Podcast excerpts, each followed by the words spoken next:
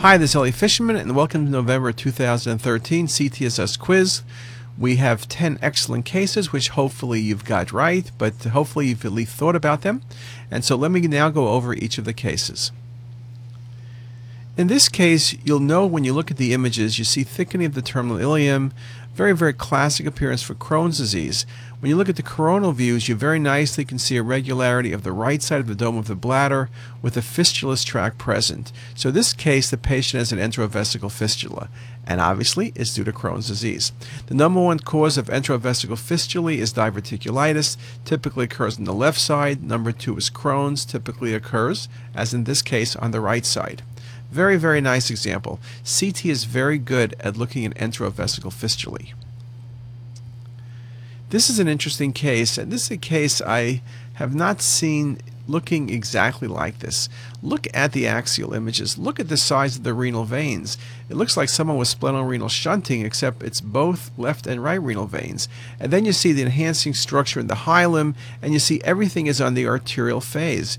And what are we looking at? Look at the 3D images, just beautiful set of images. And this is a beautiful case of an AV fistula between the renal artery and veins, and it's bilateral.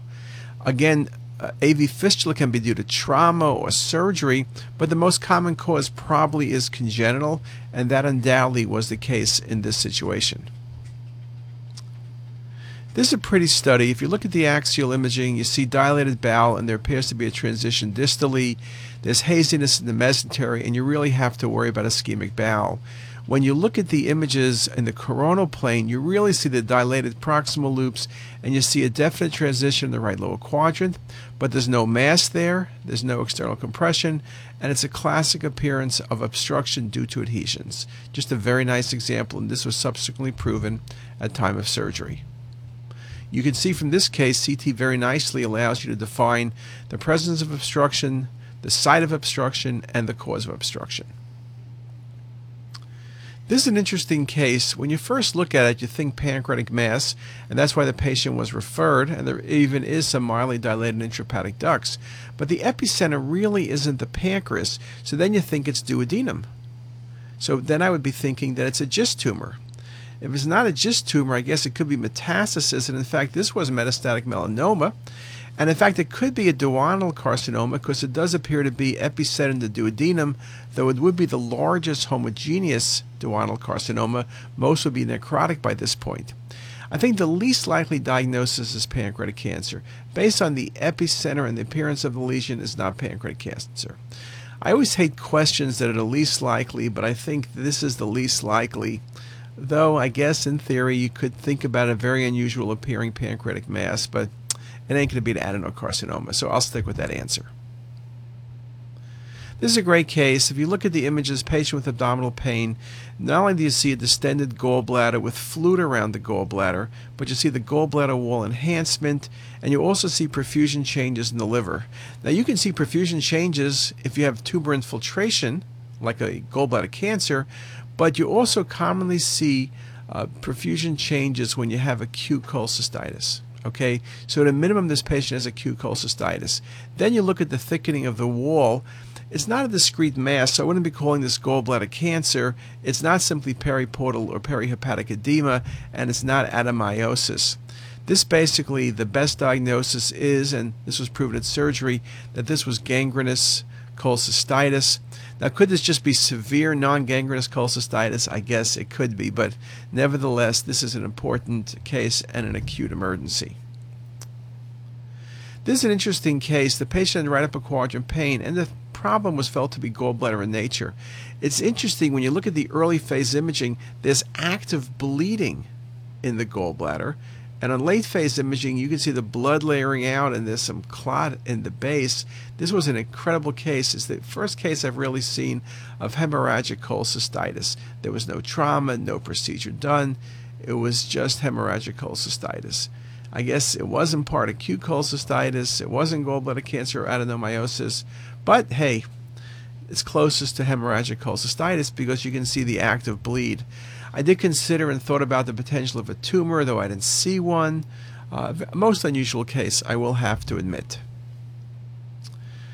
In this case, what's the most likely diagnosis? You can see by the arrows there's a high density rim around the ascending aorta, which you then visualize with contrast. Are pleural effusions, but the key to this case is the high density rim in the non contrast study, which is classic for an intramural hematoma. There's no pseudodissection here. This is not a normal aorta with plaque, but there's no aortic dissection at this point. This was a classic example of an intramural hematoma. Now, with intramural hematomas, management initially is conservative, and that was the situation in this case as well. This is a great case, very unusual, but we do see this every once in a while. You look at the axial images, you see a large aneurysm, and it's bulging out and it's projecting posterior. It's really, in a sense, a pseudoaneurysm. Then you look at the spine, you see osteomyelitis in the spine, erosion of the disc space, and that put and putting them together as a mycotic pseudoaneurysm with secondary osteomyelitis. Ehlers-Danlos can give you large aneurysms. Takayasu's gives you vasculitis. Dissection is dissection. But this is an outpatient classic pseudoaneurysm with bony involvement, most common in a process like a mycotic aneurysm.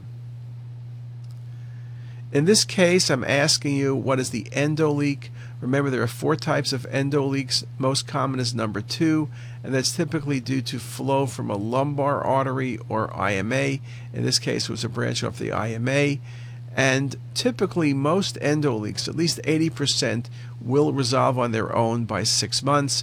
Others will uh, not resolve, and intervention will be necessary. But again, endoleaks can be very small, as in this example. This is a great case in this case, the patient was evaluated for possible dissection. What you really see very impressive outside the aorta is the fact the patient has air in the mediastinum and in the retroperitoneum and around the esophagus, and the patient had no recent procedure, did not have endoscopy where you might have perforated, or had a biopsy where you might have perforated. Uh, this doesn't look like a mycotic aneurysm, but how do you explain the air? It's not a simple dissection. The patient wasn't intubated, and so tracheal perforation is not likely. You can have rupture of the trachea with severe coughing, but that's very, very unusual. The most likely thing would be is that if you look near where the um, air is really coming from and you look at the extent of tumor, this is a patient with aortoesophageal fistula, uh, secondary to uh, uh, the inflammatory component between the aneurysm and the esophagus. Again, you can see fistulas between uh, aneurysms in the trachea or esophagus. Here you can make it out best on the uh, view at the AP window. Really nice example. So again, a very challenging case, but one that's a critical uh, study where the patient goes straight to the operating room. So with that, I've given you 10 terrific cases. Hopefully you got them all right, but more importantly, hopefully you learned at least one thing in each case. And with that, see you next time.